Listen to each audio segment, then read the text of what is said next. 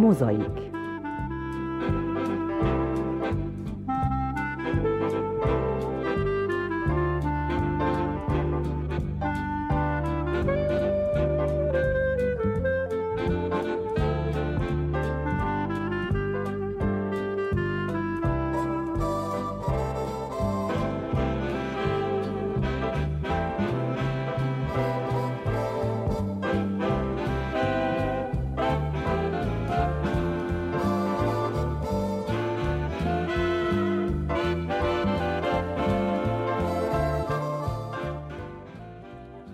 Október 24-én Grajlahema köszönti a hétfő délelőtti mozaik hallgatóit. Havonta jelentkező sorozatunk révén ezúttal kúlára kalauzoljuk a hallgatókat, mondani valóból van bőven.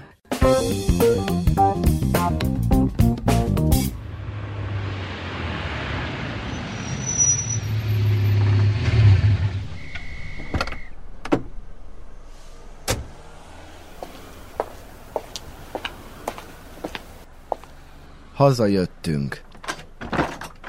Itthon vagyunk.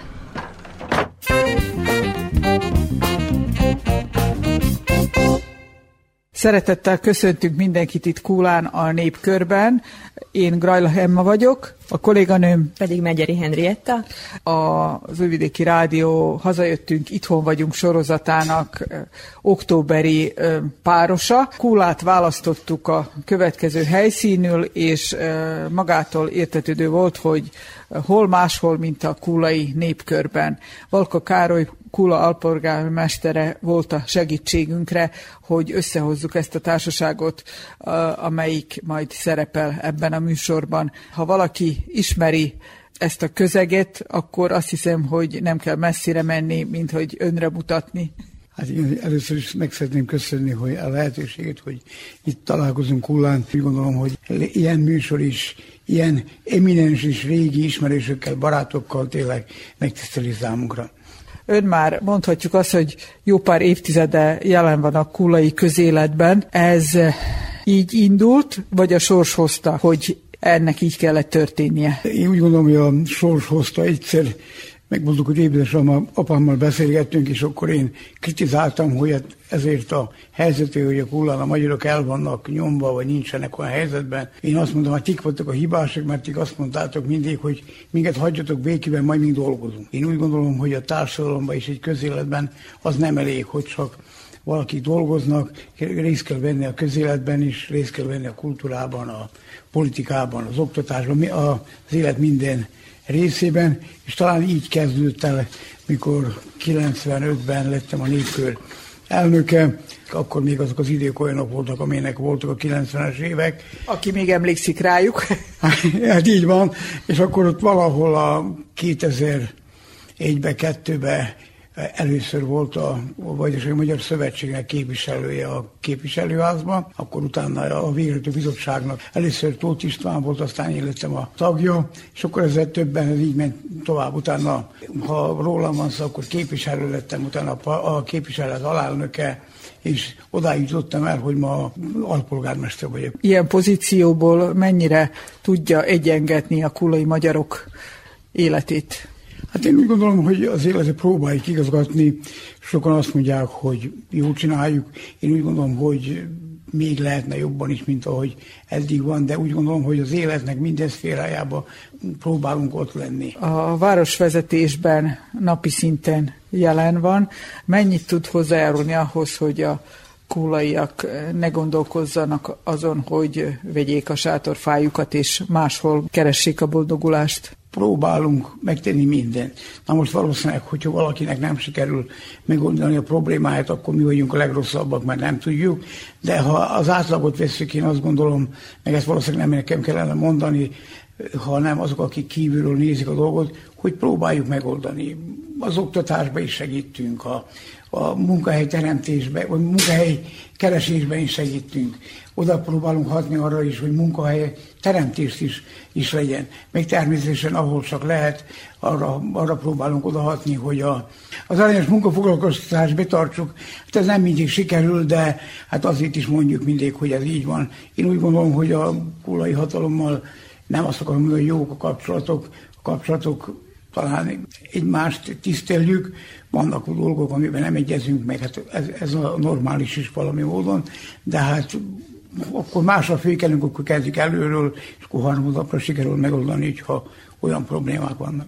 A népkörben tartózkodunk, ez a népkör mondhatjuk, hogy a második otthona, amióta a lelkén viszi. Ha a feleségemet kérdeznék meg, akkor az azt mondja, hogy az az első.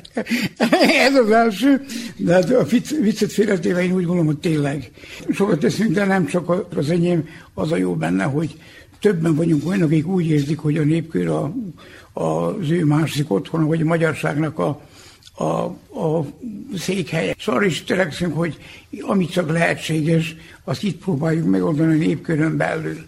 Itt van falugazdász is, a népkör irodája van, itt vannak a, a, az egyetlen magyar pártnak a, az irodája, aki, aki itt kullán működik. Tehát mindent próbálunk idehozni, hogy, hogy a, hogy a magyar embereknek ne kelljen messzire menni, ne kelljen itt meg tudják azokat az információkat kapni, amit lehet itt, itt lehet jelentkezni a szülőföldről magyarul, akkor a pályázni lehet a, eddig a prosperitátéra, vagy a tartományi pályázatokra, köztársasági pályázatokra. Tehát ez, ebben a hely, ezekben a helységekben ezeket meg lehet oldani mindet körülbelül. Idefelé jövet beszélgettünk az autóban, hogy Kulának annak idején voltak egyes részei, tudni lehetett, hogy hol laknak a magyarok, hol laknak a szerbek, merre vannak a németek. Manapság Kulán a magyarság egy körzetben van, vagy szét van szórva? A magyarság a zöme az egy körzetben van, itt mondhatjuk úgy, a népkör körül van a, a többség. Természetesen Kula minden részén vannak magyarok, a németek sajnos nincsenek, ő helyettük itt vannak a montenegróiak, vagy a Boszniából ide települtek. Azért megváltozott a helyzet, van értelemben, tényleg valamikor, ahogy mesélik a szüleink, hogy meg voltak magyar rész, a német rész, a szerb rész meg volt. Most az annyira nincsen, mink azt úgy tartsuk mindig, hogy ott vannak a szerbek, de ott is már vannak mások is, úgyhogy ez csak változik. Ne hagyjuk ki a beszélgetésből azt a tényt sem, hogy a tavalyi év folyamán a Magyar Aranyérdem kereszttel tüntették ki Karcsit. Azt mondja, hogy ez nem csak az ön érdeme. Ezt így valja. Így van, ez még máma is, úgyhogy úgy gondolom, hogy ez a közösségnek az érdeme, mert ha az engem nem támogattak volna, vagy én nem tudtam volna támaszkodni a másikakra, akkor ez nem sikerült, nem sikerülhetett volna.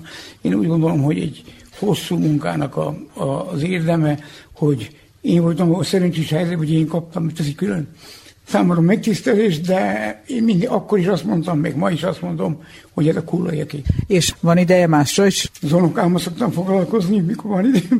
Az mellett, hát mikor idő van, nem még vadászni, minden vasárnap délután a régi barátokkal fotbalozunk, tehát ezek azok a dolgok, esetleg néha tévézek, vagy ha nagyon sok idő van, akkor az újvidéki rádiót is hallgatom. Köszönjük! hát gondolom, ez így van, sajnos, aki közéletben van, meg ilyesmi, ilyesmikkel foglalkozik, annak az ideje az körülbelül 1-24 óra. És hogy ne raboljuk tovább az idejét, megyünk tovább. Van itt még valaki, aki nehezen tud időt találni mindenre, hiszen nyugdíjasként továbbra is aktív életet él. Blaskó Erzsébet ül a baloldalamon, aki eh, már nyugdíjas, de mondhatjuk azt, hogy eh, ugyanannyira mm, eh, tevékenykedik, mint, vagy még jobban, mint az előtt. Próbálkozom. A tanügyben dolgozott sok éven keresztül. 39 évet és 6 hónapot dolgoztam a Petfi Brigád általános iskolába, és gondolom, hogy a szerencsések közé tartozok, akik még onnan mentek nyugdíjba, ahol az első munkaéveit kezdte. Tavaly novemberben mentem el nyugdíjba, és valójában 26 évig dolgoztam, mint pedagógus ebben az iskolában, és 13 évig voltam intézményvezető. Előbb 6 évig voltam, utána leváltottak, utána meg három év után visszajöttem, és valójában innen mentem nyugdíjba. És hogyha már ennyi évtizedről beszélünk, akkor van betekintése abba, hogy a az oktatási rendszer hogy változott, és egyáltalán a gyerekek száma az idők igen, során. Igen, hát mikor én 81-be kezdtem, akkor még két magyar tagozat volt, igaz, két kicsi, magyar tagozat, és ez volt az utolsó generáció, ahol két magyar tagozat volt. Utána már csak egy szép nagy osztály, hogy az idő múlott, mindig kevesebb és kevesebb gyermek volt, de nem csak a magyar tagozatokban, a szerb tagozatokban is. Ugye, mikor kezdtem, akkor 150 elsős diák indult, azt hiszem az idén 40 páran vannak összesen, úgyhogy kétszer az egész generációban. Két szerbosztály indult az idén, azelőtt volt három, és a magyar tagozatban is, hát ugye tíz alatt van a létszám, úgyhogy mi valahogy éreztük ott a 2010-es évek elején, hogy, hogy ez lesz a, a sorsa az iskolának, és arra törekedtünk, hogy, hogy minél több gyermek iratkozzon be magyar nyelvű oktatásra. Úgyhogy Karcsival csináltunk egy nagy kampányt, azt hiszem olyan 2010-ben, 11-ben, körüljártuk a, a környező falvakat, Vérbászt is, ugye, mint várost, a szomszédvárost, települést, és sikerült megnyitnunk egy, egy magyar ajkú óvoda tagozatot, és ennek köszönve sikerült ugye megszervezni a Magyar Nemzeti Tanács által, ugye a népkör által a gyerekek utaztatását is, és tizen pár éve működik ez már, és, és ennek köszönve gondolom, hogy 30 valahány gyermeknek sikerült magyar nyelven kiárni az általános iskolát. Úgyhogy erre nagyon büszkék vagyunk, és mindenki úgy szkeptikusan nézte ezt az egész folyamatot, amiben mi részt vettünk, hogy hát ebből úgyse lesz semmi, meg ez hülyeség, meg miért, mi, miért csináljátok ti ezt vérbászon, mikor ugye Kulán van az iskola, és, és nagyon büszkék vagyunk, hogy ez sikerült, mert ilyen módon ugye biztosítottuk a, a létszámot, és, és még mai nap is ugye minden tagozatban van egy-egy osztály, ha kicsi is, ha tízfős is, vagy, vagy valamennyivel kevesebb, akkor is arra törekszünk, hogy megmaradjon ez a létszám, mert tisztában vagyunk azzal, hogyha összevonják a tagozatokat, az, ez egy iskolának a halálát jelenti. És az utaztatás kiderült, hogy nem gond, hogy a nem, gyerekeket nem szállítja. Gond, igen. Nagyon sokáig, 7-8 évig taxisokkal volt leszerződve, és a Magyar Nemzeti Tanács biztosította a, a pénzt a taxikra, úgyhogy háztól a iskoláig voltak szállítva a gyerekek, utána a, a népkör pályázatot írt, és, és egy ilyen kis kombit tudtak ebből venni, és most e, ez a kombi szállítja a gyerekeket. Úgyhogy vannak web Prődről, a Lipári útról vannak gyermekek, vannak Verbászról, Szivacról és Szavinuszelo, Torzsáról most nincs, de volt Torzsáról is. Úgyhogy ez tényleg nagyon nagy siker, és erre nagyon büszkék vagyunk. A nyugdíjas éveket nem úgy várta, hogy majd jön a nyugdíj, igen. hanem volt egy terve. Igen, igen. Hát 2010-ben beírtam a második egyetememet,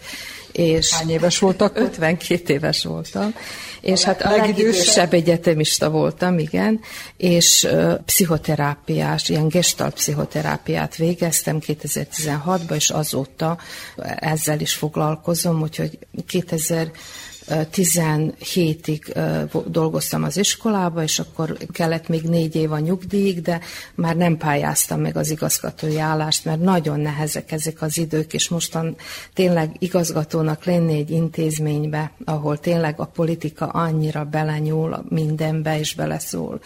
Úgyhogy úgy döntöttem, hogy visszavonulok, technológiai fölösleg voltam négy évig, és közben csináltam azt, amit szeretek. Emberekkel, gyermekekkel foglalkozni, segítkezni, segíteni őket az élet problémáin, úgyhogy ez, ez nagyon kitölti minden napjaimat, meg hat és fél hónapja hivatalosan nagymama is vagyok, és akkor persze a kisonokámmal is rengeteget foglalkozok, ez, ez külön öröm számomra. Áruljuk el a hallgatóknak, hogy a család többi tagja, illetve egy része itt van még, igen, és igen. majd ők is szót kapnak a műsor folyamán, de még egy-két kérdésem lenne, mielőtt befejeznénk a beszélgetést. Azt is hallottam önökről, hogy nem így tervezték a jövőjüket, a nyugdíjas éveket, meglepő módon másként alakult. Igen, igen. Hát valahogy a mi életünkben állandóan ott volt az a lehetőség, hogy elmegyünk. A férjem az 88-ban és 89-ben Svájcban és Németországban dolgozott, és akkor is volt egy ilyen biztos meghívásunk. Imre munkát kapott Németországba, lakást, mindent, csak ki kellett volna menni, nem mentünk. De előzőleg ugye Kanada volt, már le volt beszélve minden, oda sem mentünk. Aztán a 90-es években is a férjemnek Magyarországon volt cége, akkor ingáztunk ide-oda, itt is voltunk, ott is voltunk. A gyerekek párhuzamosan jártak iskolába, Szegeden meg, meg Kullán. Úgyhogy mindig benne volt a pakliba az, hogy, hogy el, elmegyünk. És akkor a legvégén úgy terveztük, ugye a lányunk az Budapesten él, a fiunk az Szabadkán élt a, a családjával, és úgy volt, hogy majd, majd, ha Imre is befejezi a pályafutását, akkor Szegedre elköltözünk, és akkor azt történt, hogy a fiunk a kis családjával hazaköltözött Kullára, és akkor most itt vagyunk, és nem megyünk sehová. Nyilván ez volt a mi küldetésünk, hogy itt kell maradni, nem mehet el mindenki. És akkor ugye én is az, még az iskolába dolgoztam, arra törekedtem, hogy persze egyensúlyba törődtem, nem csak a magyarsággal, kisebb, többi kisebbséggel is. A mi iskolánkban ruszin nyelv, meg ukrán nyelv ápolás volt. Ugye az én anyukám ukrán, én nem is jártam magyarul iskolába, de úgy a szívem ügye ez az egész anyanyelv ápolás, meg, meg a gyerekekben kialakítani ezt a hovatartozást, meg a gyökerek ikről való törődést, úgyhogy nyilván ez a dolgunk nekünk, laskoknak. Köszönöm szépen. Megmaradt bennem az a mondat, hogy nem mehet el mindenki, valakinek itt is kell maradni. Itt van velünk Hugyi Karolina, aki úgy látszik, hogy nem is tervezett elmenni sehová innen Kuláról, hiszen az egyetemi évek után Kulán találta meg a boldogulást.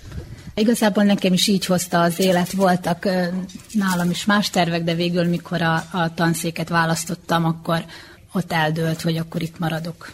Igazából én abban a szerencsés helyzetben vagyok, hogy amikor én az általános iskolát fejeztem itt Kullán, akkor, akkor indult itt a, az élet a népkörbe újra, és az én generációm az, aki, aki már részt vehetett ebben a néptánc mozgalom megindulásában.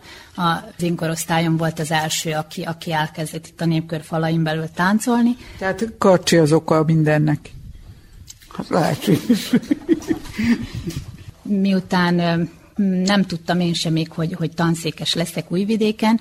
Magyarországon fejeztem be a gimnáziumot, de valahogy mindig úgy hazahúzott az a hétvégi néptánc próba. De miért Magyarországon nem volt közelebb? De volt, csak akkor még nem volt ekkora lehetőség a, a vajdasági magyar diákoknak itt helybe, iskolába járni, és akkor úgy voltunk vele, hogy nem tudjuk még, hogy mit szeretnénk, hogy ott fejezzük be a gimnáziumot, akkor talán ott majd egyszerűbben fölvesznek bennünket egy magyarországi felsőoktatási intézménybe, és hát azért indultam oda, de ugye folyamatosan még hazajártam hétvégente, minden hétvégén.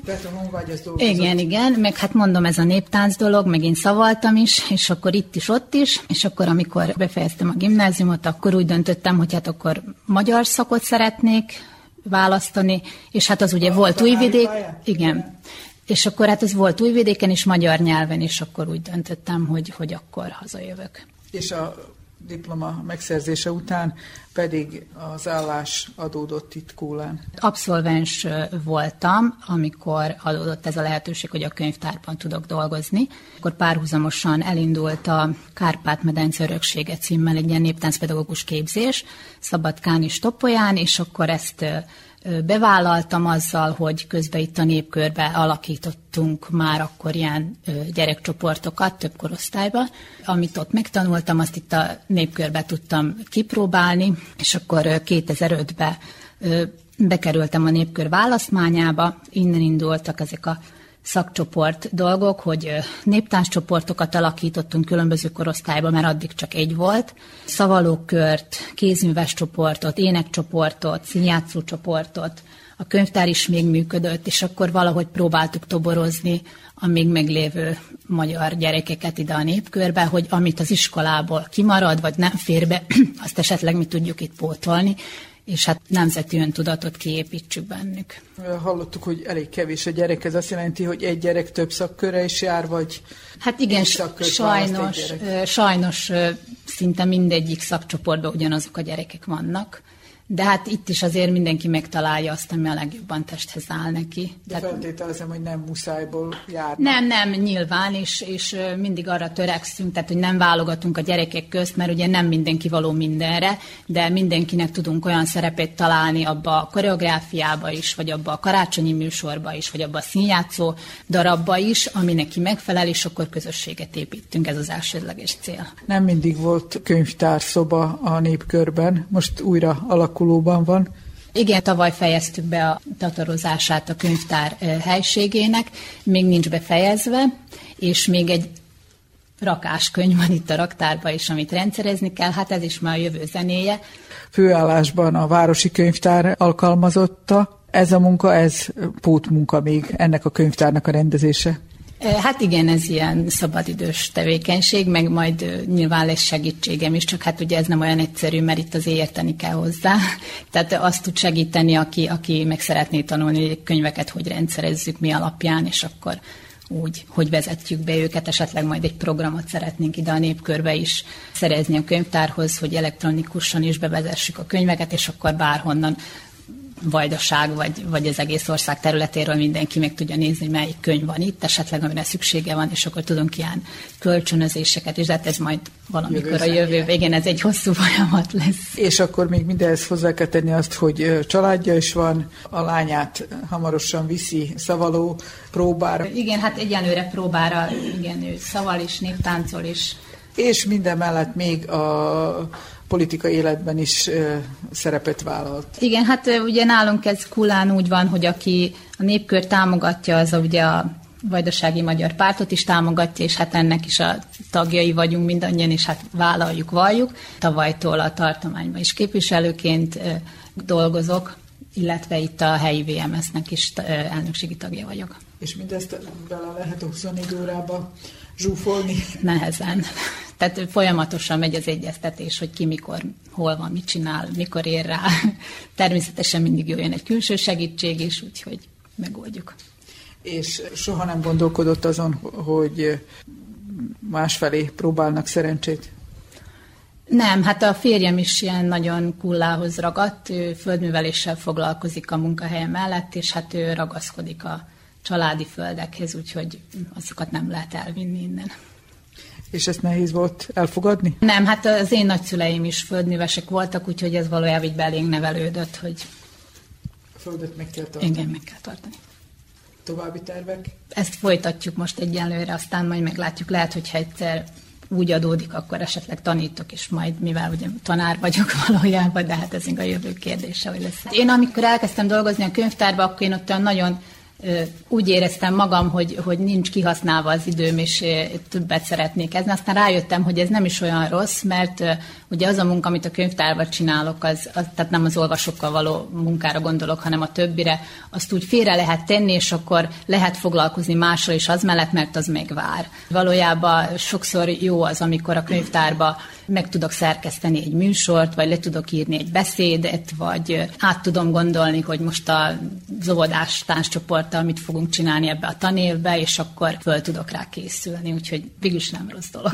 És hogyha már itt vagyunk a népkörben, akkor átadom Henriettának a mikrofont, és beszélgessünk a népkörről.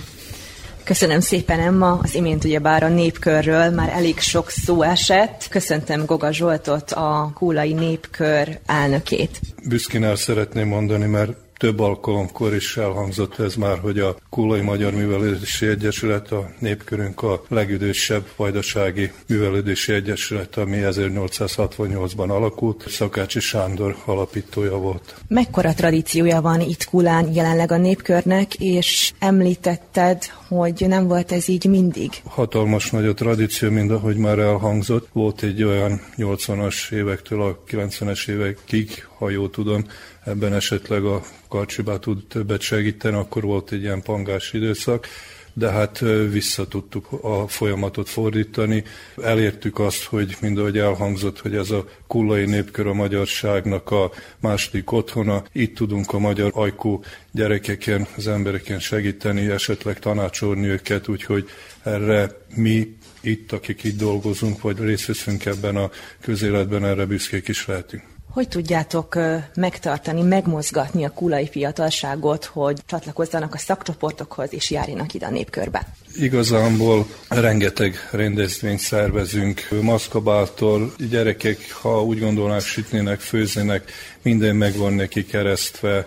Az idén lesz a második disznótorunk is, ahova az össz gyerek meg hívva ingyenes reggelivel, táncházat szervezünk nekik, és ez folyamatosan kitalálunk ilyen dolgokat, amilyen dolgokkal ide tudjuk őket csábítani, csalogatni. Itt tudják megtanulni a, tovább a kultúránkat, a nyelvhasználatot, itt tudnak más szakcsoportokban, különböző szakcsoportokban részt venni a szakcsoportvezetők, maximálisan odafigyelnek mindenkire, legyen az aprocska, vagy középkorú, vagy idősebb, és ami nagyon fontos számunkra, hogy mindenki önkét munkából csinálja ezt az egészet. Én már 2010 óta, már 12 éve vagyok a Magyar Egyesület a népkörnek az elnöke. Bízok benne, hogyha a tagság is így, így szeretné, még hogyha így akarják, akkor ezt még az egészségen bírja, vagy addig ezt így szeretném folytatni. Nem csak a népkör elnökeként dolgozol, foglalatoskodsz, hanem otthon egy műhelyt is vezet, illetve egy másik vállalkozást is. Beszélj nekünk erről pár szóban, hogy mi is ez, és hogyan tudod egyeztetni ezt a három dolgot. Egy privát vállalkozásom van, amit a nagytatától örököltem, amire igazából nagyon is büszke vagyok. Papjárnőnek hívták, ezt úgy büszkén ki ismerem mondani minden felé. 1948-ban jött Kishegyesről ide át Kulára, és itt nyitotta meg a kerékpár szerviszit, amit ugye bár a 95-ben már hivatalosan átvettem a nevemre, azelőtt egy 5-6 évig dolgoztam vele úgy, mint fiatal gyerek, de hát támogattam a Tatának a munkáját, és most már a kisebbik fiam is támogatja ezt a munkát, és együtt dolgozunk, mert azt lehet mondani, hogy ez a harmadik generáció akkor a fiad valószínűleg tovább fogja vinni, vagy tovább fog foglalkozni ezzel a vállalkozással. Igen, bízok benne, mert többször összeülünk, és mindig mondom, hogy édesfiam, megvan a munkaidő, és akkor jó volna befejezni. Nem, apu, még ezt meg azt be kéne fejezni. Úgyhogy most is még működik a műhelybe, úgyhogy ugye több generációs vállalkozásról beszélünk. Honnan jött a, a kerékpár szervizelésnek a szeretete, vagy honnan indult ez az egész? Igazából egy szeretet, mert annó még én is fiatalabb voltam, akkor Óti, ahogy nőtünk, úgy mindig ajándékozott egy biciklit, azt a biciklit mindig szabad volt szétszerelni, összerakni, mindig azt gondoltuk, hogy azt mi át tudjuk alakítani, az valami formában gyorsabb legyen, vagy szebb legyen. Ez történt meg a, abban az időben a kis robogókkal, és azt a kis robogót biztos, hogy évente háromszor szétszettem, összeraktam, élveztem ezt a munkát, és ezt az utat választottam, és úgy gondolom, hogy ez így a jó. Hát a hobbi valójában egyben munka is, mondhatjuk ezt így? Ö, igen. Ez úgy van megoldva itt, hogy az üzlet és a, a műhelyem az egybe van kötve, úgyhogy a fiammal ketten dolgozunk, és cserére, hogyha valaki bejön a az üzletben, akkor ki közelebb áll a pulthoz, az szolgálja ki a vevőket, a, mi kérdezzük meg, vagy hát az lép oda és üdvözlik köszönt és megkérdezi, hogy mibe tudunk segíteni. És hogyan lehet egyeztetni a kultúrkör elnökségi munkáját, a bicikli szervizelést és a volt vezetést? Mennyi időd marad az otthoni dolgokra, a magánéletre?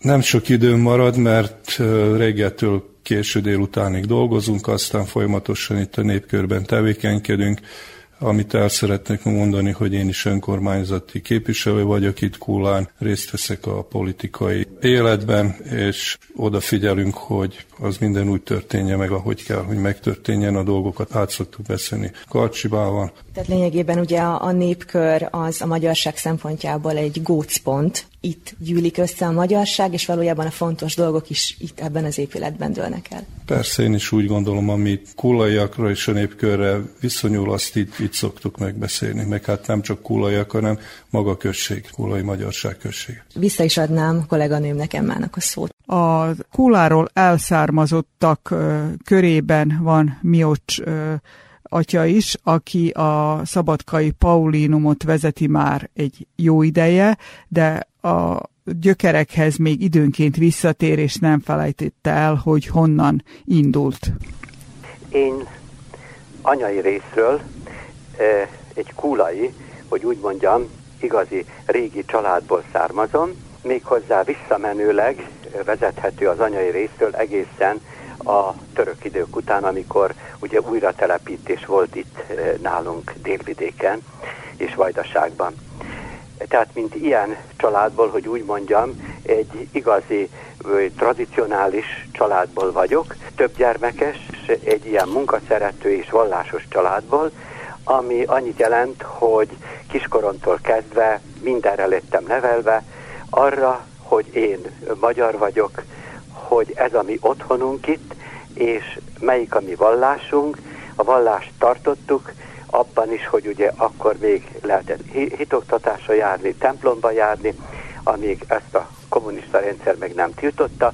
Annak ellenére a mi családunk az egész végig, tehát ilyen vallásos, igazi, régi magyar család volt, és mint ilyen, én a templomba járással és a hitoktatás által megszerettem és megkedveltem ha bár még akkor természetesen, hogy, term- hogy ezt nem tudtam teljesen, hogy hogy és mint lesz a jövőm, hogy hát pap is szeretnék lenni. Én elsősorban tanárra gondoltam, hogy tanár szeretnék lenni, vagy zenével foglalta, foglalkoztam, és nagyon szerettem a zenét is, de mégis úgy került sor arra, hogy nem jöttem Szabadkára, tehát a Kulai Általános Iskolába, amely akkor Körösi Sándor Csoma iskola volt, nagyon nevezetes volt, jó pár száz diákkal, majd ezer diákkal, magyar tagozatokkal, és eh, én ott fejeztem be, de mivel tovább szerettem volna menni,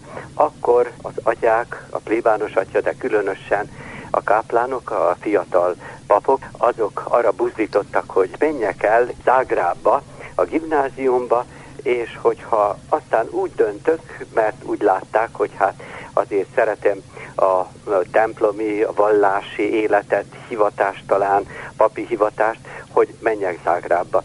Én annak ellenére Szabadkára jöttem, és itt az akkori gimnáziumba felvételeztem, de annak ellenére mégis később úgy döntöttem, Berec Sándor atya segítségével, hogy Zágrába mentem el, tehát 15 éves koromban e, már elmentem, és 15 éves koromtól én Zágrábba voltam, Zágrábba tanultam, tehát ott jártam az érsegségi, általános és eh, nevezetes régi gimnáziumban, azután pedig ugye gimnázium alatt azért hát csak úgy megész bennem az, hogy mégis a teológiát választanám, és akkor ismét ott maradtam Zágrábba, és Zágrábba elvégeztem a teológiai fakultást, és azután 1968 Péter Pál napján szenteltek itt Szabadkán. Még a teológiai tanulmányom alatt, mivel én a zenét nagyon kedveltem és szerettem, és otthon elvégeztem az alapfokú zenedét, és Zágrába folytattam ezt tanulmányai mellett, és azután ugye beírtam a középiskolát, de azon kívül elvégeztem a Zágrábi Akadémia egyházzenei tanszékét, és tehát főiskolai zeneművészeti főiskola tanszékét, és amikor befejeztem ezt a szakosítást is, akkor a főpásztorom, Monsignor Matia Zvekánovics püspök úr, hát ide rendelt vissza, és hát azt mondta, hogy hát nagyon kell, akkor már megnyitódott itt Szabadkán a Püspökségi Klasszikus Gimnázium és Szeminárium, a Paulinum, hogy itt egy diplomás zene tanára van szükség, és akkor ő engem ide helyezett, és én azóta, hogy úgy mondjam, tehát ez annyit jelent, amikor teljesen diplomáltam, azóta én állandóan itt vagyok. Először is tehát zene, oktató és tanár voltam, azután nevelő, később hát ez úgy jött, úgy adódott az évekkel, hogy hát ügyvezető igazgató, majd igazgató, és később az intézetnek, a Paulinum intézetének, tehát szemináriumnak, az egyházilag úgy mondjuk, hogy rektor, rektora lettem. Azóta vége, végzem ezeket a teendőket, annak ellenére, hogy én most már a nyugdíjas évekbe léptem, de ezt még mindig teszem, hiszen itt egyházi és más változások, amik voltak, egyenlőre még ezt a teljes tisztséget, tehát sem a gimnáziumot, sem az intézetet nem adtam át. Annak ellenére, hogy én 50 éve tanítok, és 50 éve máshol vagyok, nem Kulán, én mindig nagyon nagy szeretettel, érzelemmel odaadással vagyok Kula iránt, és, és hogy úgy mondjam, hogy igazából mégiscsak ott érzem igazán otthon magamat. Ez annyit jelent, hogy ahogy le voltam kötve itt a foglal, elfoglaltsággal, előadással, kórusvezetéssel, gyakorlatokkal, amikor csak tudtam, mindig visszatértem, és most, mivel az utóbbi időkben azért több időm van, mert vannak tisztségek, amit már átadtam másoknak, és amiben mások segítenek, hogy úgy szólván havonta többször megyek Kúlára, különösen a templomba, amikor ünnepségek vannak, de nem csak a templomba, hanem úgy szintén a változás után, a fordulat után, a rendszerváltás után, tehát ez nagyon jó, és nagyon szép, és nagyon pozitív, hogy összetart a templom, a kulai népkör, és hát most úgy mondjam, az a kis magyarság, tehát az iskola, a népkör és a templom, és én, amikor meghívást kapok valamire, bármire, hogy szerepeljek, előadjak, segítsek, mindig hazatérek, és örömmel teszem ezt, és hogy úgy mondjam, hogy nagyon jó érzem magam, lehet, hogy még több lesz, hogyha majd én teljesen visszavonulok, és hogy hát átadok majd mindent hogy ezt eh, itt mások folytassák, akkor viszont Kulának még többet tudok szentelni, besegíteni, bármibe kell. Az élet az ilyen, én ezt tudom, és nagyon örülök annak, hogy itt jó munkatársak vannak, viszont annak is, majd ha teljesen visszavonulok, hogy akkor még többet tudok Kulának is segíteni, bármibe kell, legyen az a népkör, vagy a templomi vallási rendezmények, vagy annak a kisiskolának is ami még kulán van, és reméljük, hogy az meg lesz, mert azért összetartás van, mint soha, és ennek nagyon jó örülök, mert hiába voltam múltban nagy számban mindenütt, hogy úgy mondjam hívő, meg gyerek, meg tanuló, meg népkörös tag, meg mi, de azért mindig voltak átmeneti évek, mindig voltak valami problémák is, és hát ezt kell mondanom, hogy most a vezetőségnek, úgy a plébános úrnak, mint a népkör vezetőségének, az iskolaigazgatójának is, hogy ez így van, és ennek nagyon örülök, és én csak azt mondom, hogy Isten áldását kívánom rájuk. Mi pedig eh, önnek jó egészséget eh, mindenhez, hogy a, a, az elképzelései a jövőben is megvalósuljanak. Köszönöm szépen én is, és minden jót kívánok önöknek is. A telefon másik oldalán üdvözlöm Blaskó Leát, aki jelenleg Újvidéken tartózkodik, és a tanulmányaival van elfoglalva, hiszen doktori munkájával foglalkozik, ezért nem tudott velünk lenni Kúlán a műsor során, ezért telefonon értük őt utol. Üdvözöllek, Lea! Én is üdvözöllek benneteket, sziasztok! Leáról tudni kell azt, hogy folyamatosan fejleszti magát, több képzést is elvégzett. Az elsőt az Újvidéki Művészeti Akadémián, ahol színésznőnek tanult, majd Prágában tanult tovább. Ott volt a lehetőség, hogy ott maradsz külföldön, vagy mi volt az az ok, amiért visszajöttél Szerbiába? Mesélj erről egy kicsit. Hát az az igazság, hogy én amikor elmentem Prágába, már akkor tudtam, hogy vissza fogok térni, és amikor visszatértem, legtöbb embernek az volt az első kérdése, hogy miért. Én éreztem, hogy én ebben a közegben szeretnék egy ideig működni, még jobban megismerni, részt venni benne, valamit nyújtani, amit lehet, hogy én nem kaptam meg, viszont a következő generációknak szeretnék. Mindenképpen úgy éreztem, hogy van valami, ami ehhez a tájhoz köt, és ami miatt visszatérnék. Persze az én életem az egy vándor élet, úgyhogy mindenhol egyszerre, sehol sem egyébként. Tehát igen, amikor elmentem Prágába, akkor már tudtam, hogy haza szeretnék menni. Miért pont Prágára esett a választásod? Azért Prága, mert angol nyelven tudtam tovább tanulni, és nyilván színészetet vagy színházat az ember vagy a saját nyelvén, vagy egy olyan nyelven, amit, amit ismer, tud tanulni. És azért is, mert ez az akadémia egy nagyon ismert akadémia, lehet, hogy Európa egyik legismertebb intézménye, ami ilyen szinten foglalkozik színházzal filmmel is például befejezted ott is a, a mesterképzést. Mi az, amit ott magadba szívtál, és itthon alkalmazni tudod? Először is ezek az emberi kapcsolatok. Fontos volt számomra, hogy egy nemzetközi közegben legyek, hogy megismerjek többfajta kultúrát, hogy magam is nyitottabbá váljak, hogy másfajta módszerekkel is találkozzak, és hogy ezeket valahogy belekomponáljam az itteni életembe. Illetve ezek a barátságok is fontosak számomra azért, mert azok a személyek, akikkel ott megismerkedtem, velük továbbra is kommunikálunk, beszélgetünk, találkozunk, megmutattam egy párnak vajdaságot is. Ez hatalmas öröm számomra, hogy valakinek bemutassam az én otthonomat, illetve ezt a gyönyörű vajdaságot, ami mindig visszahúz.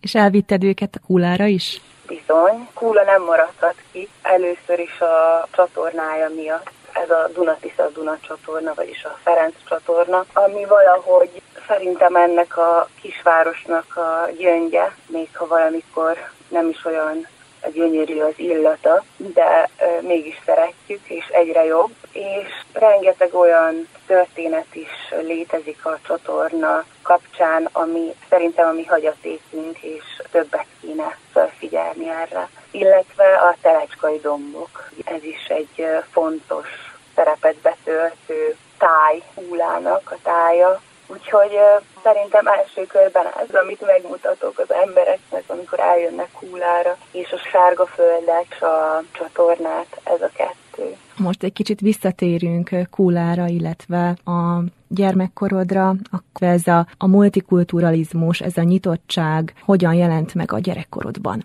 Először is úgy, hogy én vegyes családból származom, édesanyám szerb-horvát, tehát szerből beszéltem hozzá, és ő is hozzám. Édesapám pedig sváb, szlovák, magyar keveri, és ő magyarul beszélt hozzám születésemtől kezdve. Én pedig hat éves koromig szerből válaszoltam neki. Úgyhogy ez egy elég specifikus helyzet volt, és biztos, hogy kívülállóknak ez durán is tűnhetett, de hát csak így tanulhatta meg a nyelvet, ha valaki folyamatosan beszéli körülöttem. Úgy kezdtem el beszélni a nyelvet, hogy beirattak ilyen tesztszerűen majdnem a magyar nyelvű oviba. Igaz, csak rövid ideig jártam oviba, mivel elkezdődött a bombázás, de eldöntöttem, hogy nekem ott jó, és ezek az emberek között jól érzem magam, és velük szeretnék tovább tanulni, vagyis elkezdeni az iskolát egy osztályba velük. És így is történt.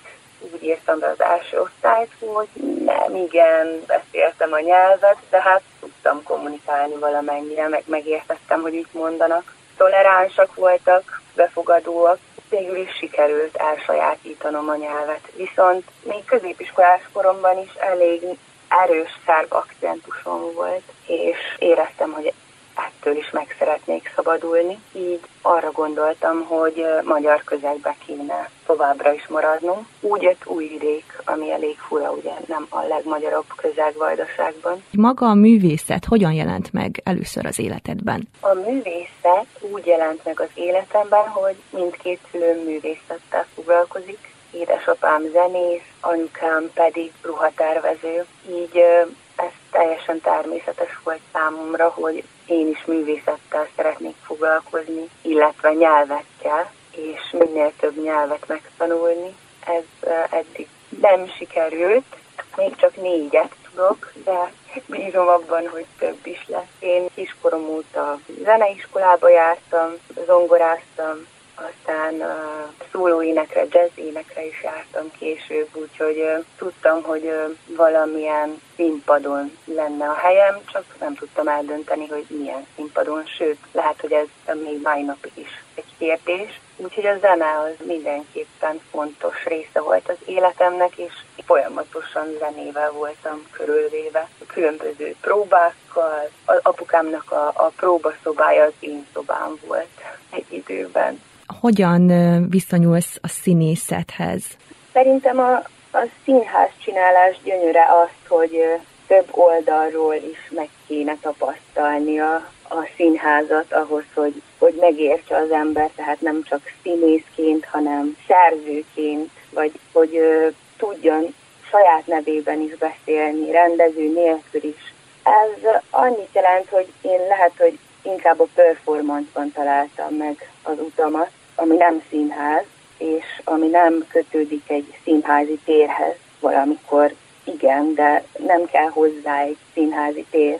Szóval a színház szerintem egy nagyon tág világ, és sokszínű és sok rétegű világ, amit uh, egész életemben próbálok majd megismerni és kigobozni. Szerintem ez egy folyamat, egy keresésnek a folyamata is. Nem csak művészként, hanem emberként is és ez folytatódott tovább Újvidéken, a Műszaki Tudományok Karán, ahol egy új fejezetet nyitottál, és a doktori stúdiumokon végzed éppen a tanulmányaidat. Jelenleg hol tartasz, és mik a jövőbeli tervek? Jelenleg elkezdtem írni a doktori diszertációmat, és mondhatom, hogy nagyon sok köze van Kúlához is, és a csatornához is, mert ennyire inspirált elhagyatott terekkel foglalkozom, romokkal, illetve azoknak a, a tereknek az újjáélesztésével. Ez az iskola az azért fontos számomra, mert valamilyen módon látvány, teret és élményt is tervez az ember. Előadó művészként is, nem csak látványtervezőként. Tehát eléggé interdisziplináris és sokszínű. Ezek mellett pedig fordítással is foglalkozom, filmeket, előadásokat fordítok, amikor csak van időm, és a jövőben műfordítással is szeretnék foglalkozni. Szerintem ezt is Kúlának köszönhetem, mivel annyi nyelvvel voltam körülvéve, annyi kultúrával, hogy egyszerűen visszatérek ehhez most a fordításon belül.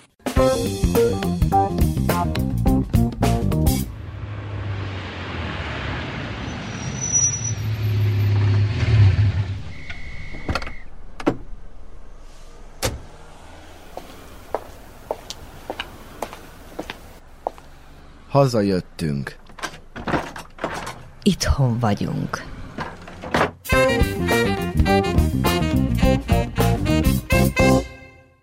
Nem egy évben születtek, de együtt indultak iskolába. Szakálas Otto és Fejős István. Tény is való, hogy mi együtt kezdtünk iskolába járni, de ő egy évvel idősebb. Én egy évvel fiatalabb vagyok és azért eh, indultam el egy határidő előtt, mivel egy olyan csintalan gyerek voltam az óviba, hogy nem tudott az óvónéni mit kezdeni velem, és akkor az igazgató, aki apámnak a lelki jó barátja volt, megboldogult körmeci, tanár úr azt mondta neki, figyelj ide, de írassuk be mi őt az iskolába, és majd ott aztán föltalálja magát. Ha nem, akkor meg, megverjük. Úgyhogy végül is pedagógia akkor még, az, akkor még voltak Pontosan pofonok. ez volt a fő pedagógiai eszköz. Ugye jó elverni a hátsó feltáját, és akkor majd rendben lesz. Így került sor arra, hogy én egy évvel előbb indultam, mint a többiek, de végül is nem bántam meg, mert akkor nem gondoltam még, hogy valójában merre folyik az a folyó, amelyen én elindulok hajózni, és ez a hajó még mindig a vízen van, a mai napig is. Betöltöttem a 70. életévemet, hat éve vagyok nyugdíjas.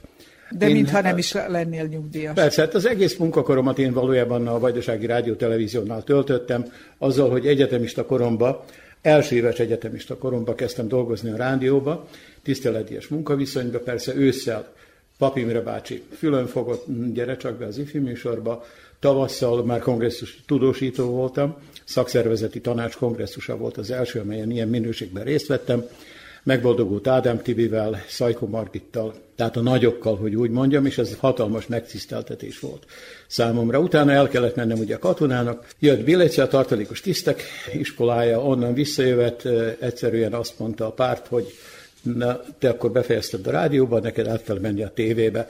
De ez nagyobbára annak köszönhető, hogy az ő édesapja volt a tévébe, Pista, idős Fejős István a főszerkesztő, engem ismert ugye a rádiós koromban, meg dolgoztam nekük is, és azt mondta neked itt, itt a helyed, és Én azt mondtam, hogy oké. Okay. Tiszteletből, vagy ö, félelemből? Vagy... Nem, nem, nem, nem. Én, hogy mondjam, őt, őt nagyon nagyra becsültem, ő egy fantasztikus ember volt.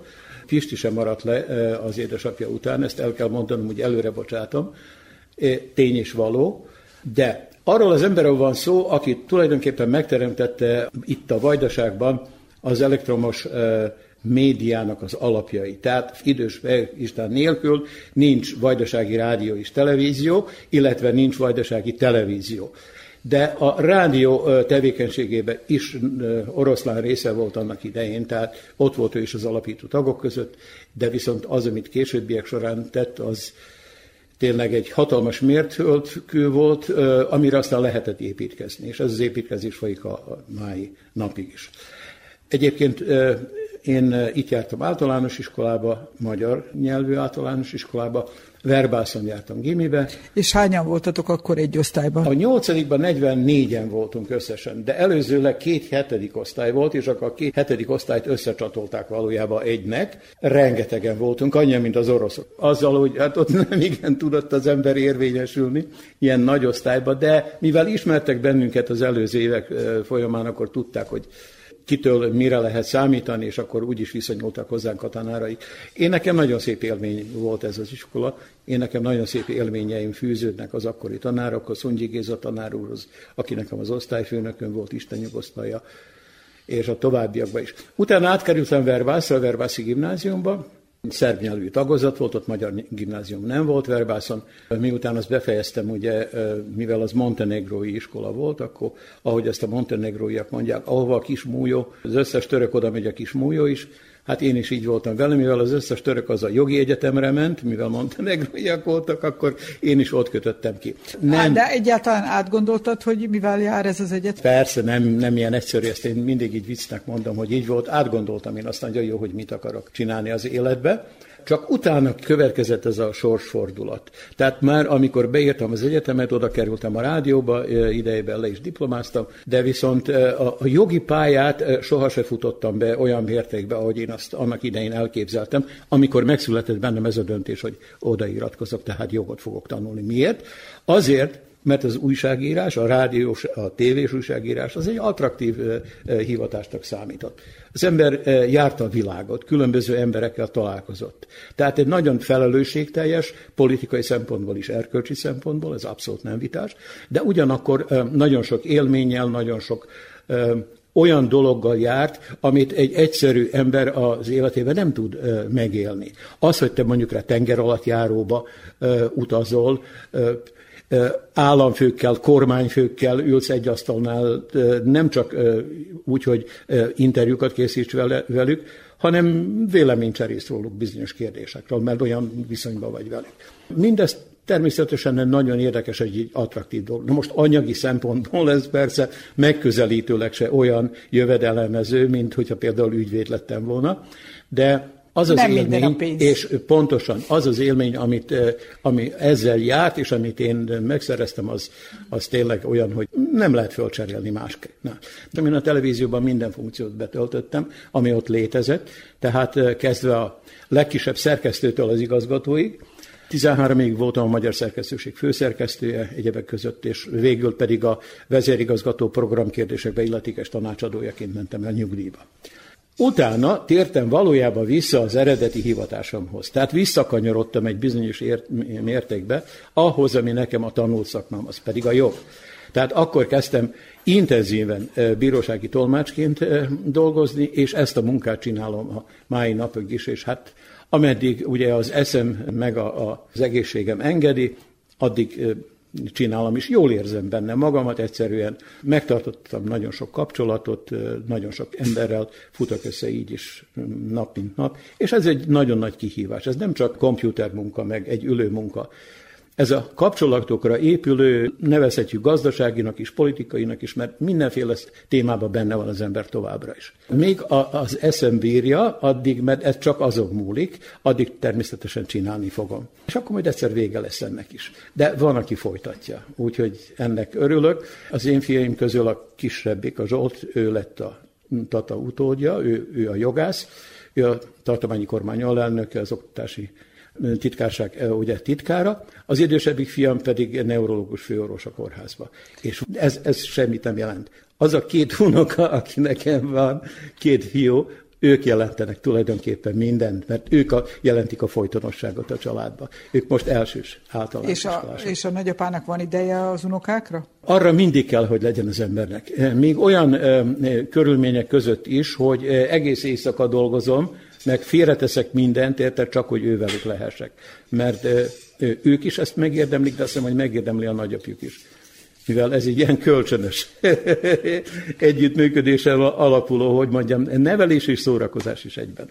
Manapság mennyi idő jut arra visszatérni a szülő helyre? Sajnos ez egy elég fájó pontja törekvéseimnek elsősorban, mert az igényeim megvannak arra, hogy én, én gyakrabban látogassam meg szülővárosomat, de nekem itt sajnos már a rokonságot illetően senki nincs. Meghaltak a szüleim, sajnos meghalt szeretett öcsém, az ő felesége él még a, a mi családi házunkban. Az ő gyerekeik is elköltöztek, nincsenek már itt.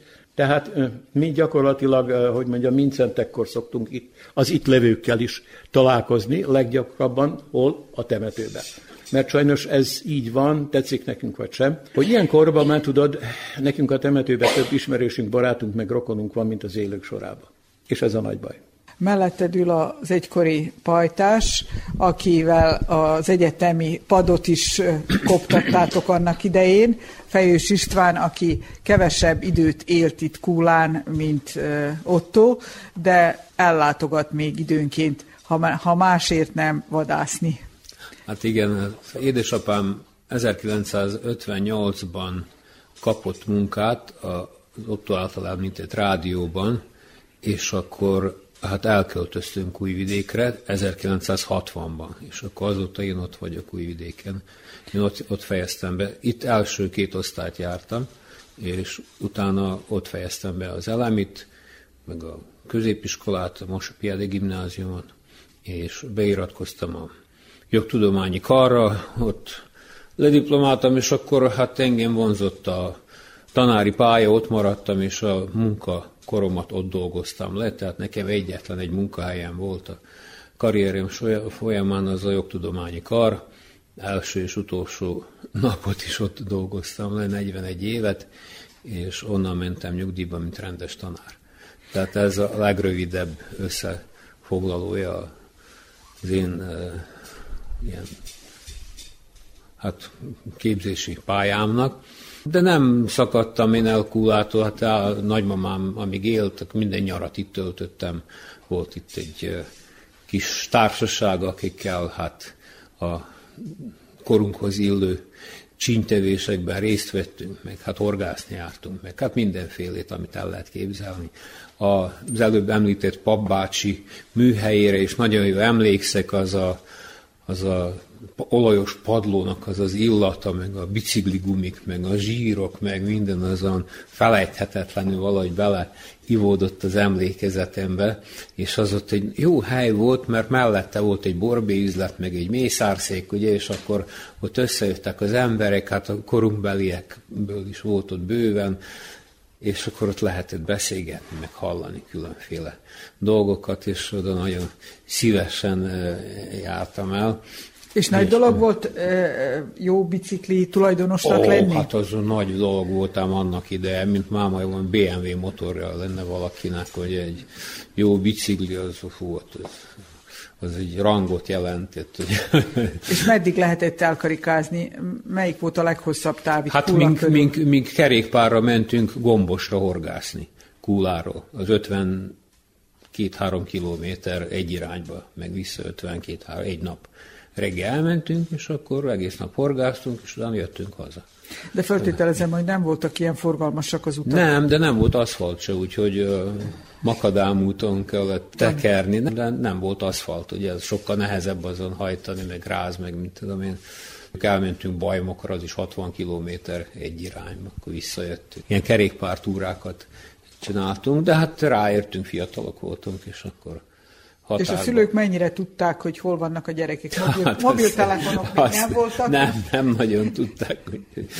Én a nagymamánál voltam, hát szegény nagymamának fogalma nem volt, hogy én már járkálok. Hát este megjöttem, esetleg nem ismert meg, olyan piszkos voltam, de hát ugye ez, ezzel járt, és akkor hát ugye, amíg a nagymama élt, addig én is jó éltem, utána hát sajnos amikor meghalt, akkor már ez a kúlai tartózkodás, amilyen különféle komplikációkba ütközött, mert hát nem volt hol aludni, akkor jöttem, mentem, buszoztam, stb. stb. esetleg itt jelenlevő Takács Tibinél aludtam jó néhányszor a kis konyhában, meg hát na így föltaláltam, de, de sok, sokat jártam ide, végén innen is nősültem. Nem is mondtam én a büntetőjogi tantárgyakat. És egyáltalán honnan ez a, mondjam azt, hogy komoly szakma, úgy ennyi fiatalkori csintevés után a jogra beiratkozni egy kicsit olyan hát, ellentmondó. Igen. Hát azért Mi gondolkozt, gondolkoztam én is egy kicsit, hogy milyen perspektívák nyílnak meg, és úgy találtam, hogy hát a jogtudomány elvégzése után felsorolni se lehet, hogy hány helyen lehet az ember munkahely, találhat munkaviszony, például lehet újságíró, hogy lehet tanár, lehet, nem tudom én, dolgozhat vállalatba, az igazságügybe, ügyvéd, bíró, ügyész, nem tudom én, tehát sok, sok munka lehetőség adódik ezzel a szakképzéssel. Egyedüli hátulütője, hogy külföldre nem lehet ezzel a képzéssel menni, vagyis lehet, csak nem ismerik el a diplomát, és akkor hát a szakmában nem dolgozhatna. Hát úgyhogy, mint nem is de külföldön nem is gondolkodtál? Hát de nem, nem. Épp ez miatt, mert akkor, hát, akkor nem kellett volna egyetemre járni, így is elmehettem volna. És kérdezhetem, hogy milyen átlagod volt, hogyha már ott ragadtál az hát egyetemen? 9,1 így valahogy volt. És ez azt jelenti, hogy magolós diák voltál, vagy ez ment úgy nem, könnyen? Hát én nem tudom elképzelni, hogy a jogtudományi anyagot hogy lehet másképp megtanulni, de nem értelemmel kell tanulni, mert, mert ott van abban a, a, a, a rengeteg szövegben, ott van az értelem, azt nem lehet bemagolni, mint egy verset, mert akkor az ember egy helyen eltéveszti, akkor nem tudja folytatni. Tehát a, az értelmét, a lényegét fel kell fogni annak a, a szövegnek, és akkor úgy megjegyezni, valami rendszerbe foglalni. Persze van rengeteg szabály, amit hát nincs más segítségbe kell magolni, meg megtanulni egy versikét, ugye, hogy ez, ez így van, és kérem szépen. Az egyedüli hátránya a dolognak, hogy a jog nagyon gyorsan változik, úgyhogy máma megtanulod, holnap azt mondja, ó, hát nem így van ám, hát az, tegnap meghoztunk egy új törvényt, hogy az egész másképp szabályozza ezt a jogi anyagot. Úgyhogy hát ez a jogi szakma az egy általán, az, az egy szüntelen tanulás, az ott, ott nincs. Megvan a diploma, az nem jelenti azt, hogy akkor sarokba vágjuk a könyveket, és akkor... De a demencia az nem veszélyeztet. Mivel, hát hogy... ennyi, ennyi, nem, ebből a szempontból az embernek az agya állandóan arra van kényszerülve, hogy hát nem éppen, hogy csúcsra járjon, de, de hogy működjön. Ketyegjen az óra szerkezet, mert egyszerűen nem, másképp nem tud a szakmába érvényesülni, és nem tudja csinálni a dolgokat, mert hát ezt, ezt állandóan kell kísérni. Úgyhogy azért vannak azok a most már könnyű, mert különféle elektronikus segédeszközökkel könnyebben, jóval könnyebben lehet kísérni a az előírások megjelenés, módosítások, hát ez minden nap van, hát én nem tudom hány darab, de én nem tudom hány, tízezer fölött van az érvényes jogszabály törvényeknek a, a száma. Törvények, ugye, de hát az, vannak alacsonyabb rangú jogi aktusok is, a törvény alacsonyabb rangúak, azok, azok számtalan vannak. De hát azok is nagyon fontosak, mert egy-egy, egy-egy nem tudom én, területet mondjuk rá valami szabályzat szabályozza, aminek hát jogszabály ereje van. Ugye, az, az, és millió megy van. Ott van a, az imirokonom, hát megmondja, hogy egy építéshez hány száz jogszabályt kell át nyálazni, mire egy, egy, egy objektumot elkezdhet egyáltalán. Ugye. azt mondják, hogy jogászok találják ki, de nem úgy van az az élet ilyen összetett, és akkor a, a jogszabályoknak kísérni kell az életet, néha egy kicsit előtte is járni, utat mutatni, hogy merre, hogy nem szabad túlságosan előre szaladni rúd elé, mert akkor végrehajthatatlan lesz a jogszabály. Ez miatt állandó megújulásba és, és elavulásba van a, jogi anyag, azért kell állandóan kísérni. Hogy és nyugdíjasként is képben vagy? Hát nem mondanám, most kicsit feleresztettem, hogy megengedem magamnak, hogy ne bújja meg minden nap a hivatalos lapokat. Úgyhogy, és amikor úgy, nem bújod a hivatalos lapokat, akkor? A hobbiaimnak igyekszek minél több teret szentelni, már mind a horgászatnak és a vadászatnak. Ez, ez egyfajta relaxáció. Igen, hát hogy ne, persze és hát ezt szeretném csinálni, amíg fizikailag bírom. És melyik zsákmányokra vagy a legbüszkébb? Van a nagyvad, meg van az apróvad, ugye? A nagyvadaknál a szarvas, az őz, a vaddisznó, az a nagyvad, az apróvad, meg a fácán nyúl, fogoly már sajnos nincsen, de vannak vadkacsa, vadliba, ilyesmi, szóval ezek az apró az apró vadak egész másképp vadásszák egyiket is, meg a másikat is. Hát mindegyik szép, mindegyik jó. Vadászatban nem a gyilkolás a lényeg, hanem a Széchenyi szépen megírta, hogy a vadászat az erdőzugás és puskaropogás, de több erdőzugás, mint puskaropogás. Tehát ebbe van a, a poén. Tegnap voltam vadászni, nem sütöttem el a puskát, de szép volt a vadászat, Köszönjük, hogy megosztottátok velünk ezeket az élményeket. Folytatjuk tovább a beszélgetést, mégpedig egy apa-fia párossal, Blaskó Imrével és Blaskó Árpáddal. Én úgy gondolom, hogy itt Kúlán, illetve Vajdaság többi részén is, sőt, még külföldön is már nagyon sokan hallottak a Blaskó építőipari vállalatról. Imre mégis hogyan csöppent bele az építőiparba? Meséljen erről egy kicsit. Középiskolában én is a Verbászi gimnáziumba jártam, mint októbarátom. Akkor, amikor a tornóra volt, közben ugye készültünk a technika órára, a téma pedig egy ház alaprajzának a lerajzolása, akkor a többiek falasztak nekem, hogy kihagyjam a tornaórát, és a félosztálynak lerajzoltam az alaprajzokat. Az volt a legnagyobb probléma, hogy a saját alaprajzomra én csak hármast kaptam, a többiek ötöst, Azért, mert azt mondta a tanár, hát fiam máskor egyedül rajzolt. Nem hitték el, hogy én csináltam. én édeled. Édesapám géplakatos mester volt, de ellenben a gép tervezéssel foglalkoztak. Hárman voltak a Brauchler bácsi, a Pólics bácsi és az én édesapám. Közösen megtervezték a gépeket és legyártották. Sajnos nem sokáig tartott ez a folyamat, azért, mert amit legyártotta a gépet, az nem ment tönkre. Úgyhogy megtelt a piac, nem kellett több gép, és akkor abba hagyták. Sőt, szerintem még mai napig is működik valamelyik azok a gépek közül. A műsorunk elején felesége beszélt, ő említette, hogy az életükben nagy szerepet játszott, hogy itthon maradnak, vagy külföldön. Tulajdonképpen négy országban tudtunk volna letelepedni, ugye Magyarországon, Svájcban, Németországban és Kanadában.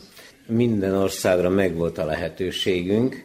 Végén, hát én mondtam nemet Kanadára, azért, mert úgy véltem, hogy elsősorban messze van, másodszorban pedig az a kis valami elért, ugye anyagi vonzat, amit itt tudtunk megteremteni, az Kanadában nem jelent semmit és az, hogy 40 éves fejjel nulláról kezdeni nem voltam hajlandó. Magyarországon céget alapítottunk, párhuzamosan a Hulaival, ott is dolgoztunk el, meg 98-ban már úgy éreztem, hogy, hogy hát nem lehet két széken ülni. És akkor inkább a az első szülött gyermeket választottam, ami a Kullai cég volt. És hogyha már a cégnél tartunk, úgy tudom, hogy a székhelyük itt Kula legrégebbi házában van. Igen. Nem tudom, hogy hány éves, ellenben nagyon idős ház, úgyhogy az egyik legalacsonyabb ház a központban, amikor ástunk lefele valami miatt, nem tudom, vizet vezettük be, olyan, még a a, a padló alatt is találtunk olyan részt a falon, ami messzelve volt. Úgyhogy ezek szerint föl lett töltve, mert tényleg nagyon alacsony ház. Nagyapám vásárolta a 30-as évek elején, és ott alapította 37-ben a géplakatos műhelyét, ahonnan utána indította a cséplőgépes bandákat, két cséplőgépes bandája volt néki. Jó üzletembernek is bizonyult a, utólagosan ugye így a megmaradt dokumentációkat, ahogy nézegettük át. Ugye kézenfekvő lett volna, hogy ugye építészettel foglalkoznak, nem tart sem eddig egy régi házat felújítani, vagy teljesen lebontani, és egy modernet építeni a helyébe. De miért, miért döntöttek amellett, hogy, hogy megtartják ezt a régi épületet, és abban foglalnak Hát ez nagyapai örökség volt és inkább csak kicsit felújítottuk, ugye tataroztuk, de megmaradt abban a kinézetében, ahogy volt is. Önök nem csak épületek építésével foglalkoznak, hanem templomok restaurálásával is. Hogyan jött ez az életükbe, mikor kezdődött? Őszintek nem is tudom megmondani, hogy mikor pontosan, ellenben elkezdődött. Elkezdődött, és észrevettük azt, hogy megy nekünk. Tulajdonképpen nem sok cég foglalkozik ilyesmivel, és amikor a Bács-Fekete-hegyi kultúrháznak a, a homlokzatára rávarázsoltuk újra a szecessziós formákat, akkor kezdődött végeredményben. Akkor kezdődött, mert észrevettük, hogy tudjuk, és bírjuk és akkor kezdtük csinálni, úgyhogy volt ott eh, kis átalakított eh, kávéskanáltól kezdve mindenféle szerszám, amit magunknak gyártottunk le, és ebben elkezdtük, úgy a korintusi oszlopok kanelúriait, szóval egyedül kezdtük el csinálni, és utána kezdődtek a templom restaurálások, ami ugye már egy kicsit komolyabb dolog volt, de azzal is megbirkóztunk. És ugye ez már egy komplex művészi munka is, azon túl, hogy szépítenek, restaurálnak, ki segíti önt ebben? Végeredményben elsősorban is a, a Vajdasági Műemlékvédelmi Intézetnek a segítségével csináljuk, úgyhogy ők adják az irányvonalat, hogy, hogy hogy és milyen anyagokkal szabad dolgoznunk. Együttműködésünk folyamán egy ilyen interaktív dolog lett, mert én is bevezettem újabb anyagokat, amit még ők nem használtak, vagy nem tudtak róla, és akkor olyan közös megegyezéssel csináltuk a dolgokat, úgyhogy hát van egy pár templom, ami ugye nem válik szégyenünkre. A Becsei katolikus templom, a központi katolikus templom homlokzatának a felújítása, a Becsei pravoszláv templomnak a homlokzatának a felújítása, a Szent Tamási katolikus templom homlokzatának a felújítása, az Ókéri, Verbászi, most éppen a Szivácit csináljuk, úgyhogy csinálgatjuk. Volt-e valamilyen ugye a templom felújítás kapcsán olyan munka, ami igazán nehézséget okozott, vagy el kellett gondolkodni, hogy hogyan tudják megoldani? Igen, voltak olyan dolgok, amikor ugye ezek a templomok régi építmények, nehéz épületek, vastag falakkal, természetesen ugye alaptól kezdve tégla falazásúak, úgyhogy könnyen mozognak, annak idején még beton nem volt. Ebből kifolyólag ugye a talajvíz szintjének a változásakor ugye vagy föllazul, vagy megkeményedik. Egyik része jobban megsüllyed, mint a másik, és komoly repedések is jönnek létre, úgyhogy ezeket is szanálni kellett, és itt csináltunk néha olyan sebészi beavatkozásokat, hogy sikerüljön, meg természetesen ugye követve a, a trendeket és az új anyagok használatát elértünk olyan eredményeket, hogy azokat a templomokat sikerül stabilizálnunk. Feltevődik a kérdés, hogy Plaskó Imre mit csinál, amikor éppen nem tervez, vagy nem épít. Tehát mit csinál szabad idejében? Mivel foglalkozik? Hát szabad idő az éppen nincs nagyon.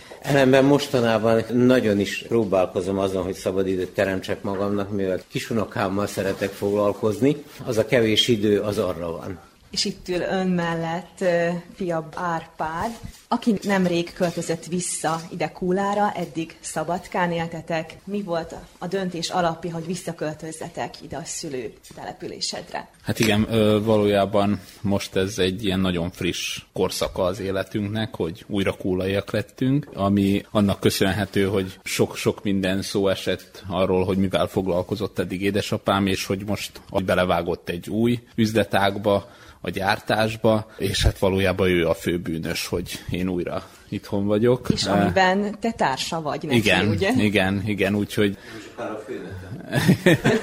igen, mindenféleképpen ez egy olyan lépés, amiben valójában azért ismertem belekezdeni, mert hogy ő van, és ugye mint egy tapasztalt építész és tapasztalt üzletember tud majd engem végigvezetni, ezért nem is végig, hanem a, bevezetni ebbe az üzletágba és szakmába. Valójában mindig is az volt a terv, hogy én majd édesapám nyomdokaiba lépek, és teljesen más úton jártam eddig, de hát most mégis ez így összeért így idén. Nagyon sok mindennel foglalkoztál, tehát a Kortás Művészeti Galéria igazgatója voltál, tanárként is dolgoztál, és segít titkárként is. Nagyon sok mindent tapasztaltál, sok mindenkit ismersz. Hogyan tudod itt ezt kúlán a családi vállalkozásban kamatoztatni? Mindenféleképpen minden tapasztalat ugye az embernek a javára válik, úgyhogy gondolom, hogy talán tudatlanul is sok mindent ebből föl tudok használni az új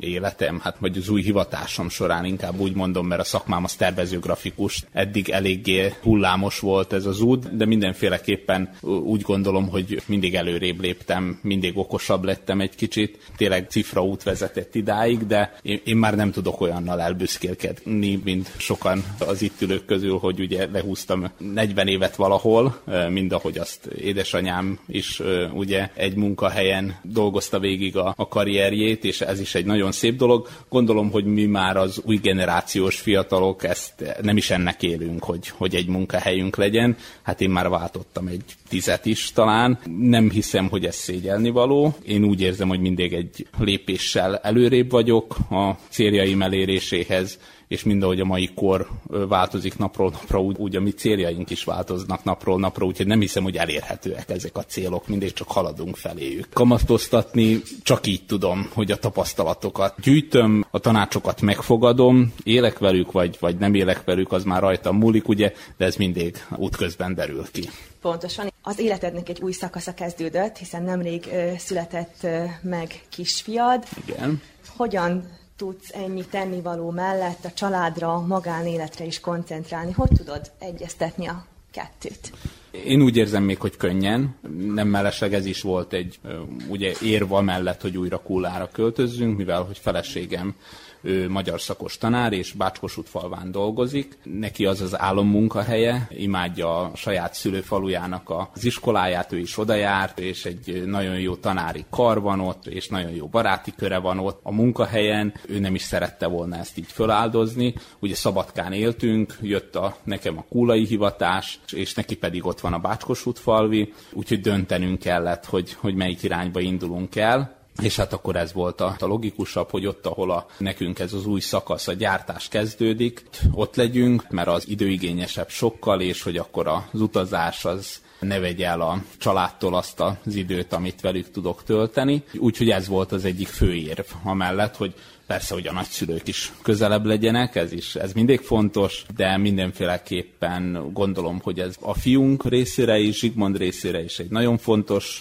lépés, ahol kicsit nyugodtabb és és kisvárosias környezetben sokkal boldogabb gyerekkor áll előtte szerintem és ehhez mi nagyon sok boldogságot és jó munkát kívánunk a továbbiakban is. A kulai beszélgetés sorozat végére hagytuk azt az embert, aki talán a legelfoglaltabb volt ezen a napon, hiszen egész nap a traktoron ült. Hát igen, most ez az őszi szezon van, az idő megengedte betakarításokat, kukorica, szója, kezdődött a magvetés, a buza, árpa, most munka van, egy napra nem csak 8 órára, úgyhogy nagyon nehéz az embernek időt találni akármilyen más dolgokra. Mindezt Körmöci Rókus mondja, aki négy gyermek édesapja, és több vállalkozás van a hátán. Hát igen. Vagy a vállán, hogy mondjuk. Hát igen, sok mindennel foglalkozunk. Ez elég baj, hogy nem tud az ember mostan egy dologból, hogy megéljen, hanem mindent kell csinálni, hogy kicsit tudjon előre is jut, jutni, meg hogy jobb életet tudjon magának megengedni. Magának vagy a gyerekeknek? Nem tudom, gyerekek, a legöregebb fiú Magyarországon dolgozik, gyógyszerész, doktor gyógyszerész, ő magának már megkeresi a pénzt, úgyhogy ő neki már nem kell annyi következő fiú, és befejezte az egyetemet, az RTL televízióban dolgozik Budapesten, úgyhogy ő neki se kell. Az ikrekből az egyik az még egyetemen van, annak még kell valannyi pénz, másik testvére megkeresi neki, amit ő neki kell. Itthon van velünk, ő 80%-át most már ő viszi a gazdaságot, mert rá van sok minden bízva, hogy tudja ezt is, tudja azt is csinálni, nem úgy van, hogy most csak, hogy na most fiam, ezt meg kell csinálni, hanem magad is kell egy kicsit gondolkozni, hogy hogy kell csinálni, mint kell csinálni, mennyibe kerül az a pénz megkeresni, mennyibe kerül azt elkölteni, meg mindent. Nagy dolog volt -e ezt az egy szál gyereket itt tartani? Ezt szereti csinálni, élvezi is mostan.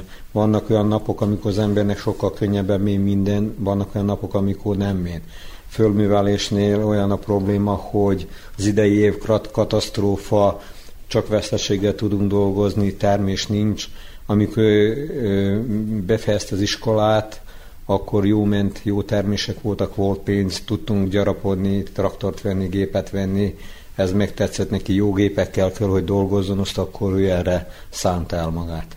Milyen iskolát fejezett? Toppen fejezte a mezőgazdasági középiskolát. És pillanatnyilag a mezőgazdaság területén mi, mi az, amivel foglalkoznak? Hát minden kultúrával ültetünk, vetünk szóval kukorica, szója, cukorrépa, árpa, zab, here a jószágoknak, olyan repsze, úgyhogy mindenféle kultúrával foglalkozunk. És ezt mind észbe tudja tartani, hogy mikor, hova kell menni, mit csinálni? Néha egy kicsit ö, olyan szétszórt az ember, mert ez nem olyan, mind a gyári munkás, hogy elmén a gyárból, akkor most ezt csinálom, egész nap ez a munkám. Itt olyan óráról órára egész más fejlemények vannak, hiába tudott az ember előre kitervezni, nem most már ezt csináljuk, elmész arra parcelára, azt nem lehet csinálni, útközben egyik másik gép elromlik, harmadik, akkor ezt meg kell javítani, úgyhogy nem monoton az élet benne. És itt Kulán a mezőgazdasággal foglalkozó emberek számára milyenek a perspektívák, mennyire támogatják a gazdákat? A szerb köztársaságtól elég gyér, amit kaptunk az utolsó három-négy évben, az mind a prosperitátin keresztül azon tudtunk új gépeket vásárolni, az volt a jó, hogy nem kellett előre pénzt adni, hanem amikor megnyertük a pályázatot, akkor kellett befektetni. A szerköztársaságnál az a probléma, hogy meg kell venned a gépet, oda kell adni a pénzt, és aztán hogyha átmész azon a pályázaton, akkor tudod visszaigényelni a pénzt. Mennyire éltek ezekkel a lehetőségekkel? A prosperitátinak kihasználtunk mindent, a szerb köztársaságnál olyan probléma van, hogy itt is sok helyen pályáztunk, de nem tudunk nyerni, mert az a baj, hogy a hölgyek előre vannak téve, szóval, hogyha valaki hölgy, nő, nem ő, annak mindjárt a startban 15 ponttal több van, mint egy férfinak, aki, vagy gyerek, aki ebben foglalkozik, ő még csak vezetődik, hogy ebben foglalkozik. Egyáltalán nem tudják utolérni a, fiúk, nem csak az enyém, akár mellik vajdasági magyar szerb fiú. Lehet-e tervezni? Hú, nem tudom, hogy mit mondjak itt, nagy a probléma, hogy a játékszabályokban, hogy a befektetés nyíl, zárak maradnak, termés az idei évben kiesett totál, szóval nem tudja a termés a befektetést fedni a szárazság miatt. És jövőre akkor hogy néz ki a terv, vagy van egy terv? Hát terv, az muszáj legyen, mert ez nem úgy van, hogy most máma, hanem máma nem vetéd el, akkor jövőre nem bír aratni, úgyhogy ezt most megint újból be kell fektetni, kevesebb eh, műtrágyával, még mindennel, de valamennyit meg kell csinálni, mert hogyha nem vessük el, akkor nem tudunk aratni a nyáron. Ez nem úgy, hogy most máma nem megvesszük meg ezt a cipőt, majd megveszünk hónap vagy hónap után, ha lesz pénz, itten ezt muszáj csinálni, vagy fel kell hadni vele a nagy család mikor szokott együtt lenni? Elég nehéz összeszedni az egész gyerekeket. Ha van lakadalom, akkor mind jön, mert megyünk lakadalomba, akkor jönnek a lányok is, akkor van, vagyunk sokan, karácsony, húsvét, még ilyen hétvégén a fiúk, most mind a három nem tud hazaérni, de kettő, így szokott menni, úgyhogy nagy ritkaság, de össze szoktak szaladni. És akkor tele van a szíve? Hát akkor van, apu mi lesz, apu hogy van, azt akkor így és ők már nem gondolkodnak úgy, hogy ide visszatérjenek. Hát nem tudom, hogy mit mondjak mondjuk rá, ez aki a, még az egyetemen van, a logopédus fiam, én szerintem ő még, még tud itt, itt nálunk is munkát találni, a gyógyszerész az nem hiszem, hogy jön, a Norbert fiam, aki a tévében dolgozik, ők, tehát még ez az ág egyáltalán nem érdekli. De van egy, aki viszi a zigát. Hát igen, egy a legfiatalabb az ikrekbe, Kornél, az foglalkozik mindenne, és úgy, hogy jó is mindenki tudja, problémák vannak, hogy most ezeket a parcellákat mindet fejbe kell tartani, nem úgy, hogy mostan csak nappal tudod megtalálni a földet, oda most, most is, ha kimész, akkor meg kell tudnod, hogy most mettünk meddig, vagy. Vannak olyan emberek, akinek végez az ember szolgáltatást, aki magyarán mondva nem tudja, földje, és akkor kimész, akkor mondod, hogy ez a tied, nem, nem, ez azt mondja, nem ez az enyém, ez, és akkor ilyen, vannak egy néha ilyen kis eh, konfliktusok az, az emberekkel. Csinálja ezt, bele van, bele van rázva, úgyhogy eh, szeret is mostan. Aki, aki azt mondja, hogy szeret dolgozni, az hazudik, de muszáj dolgozni.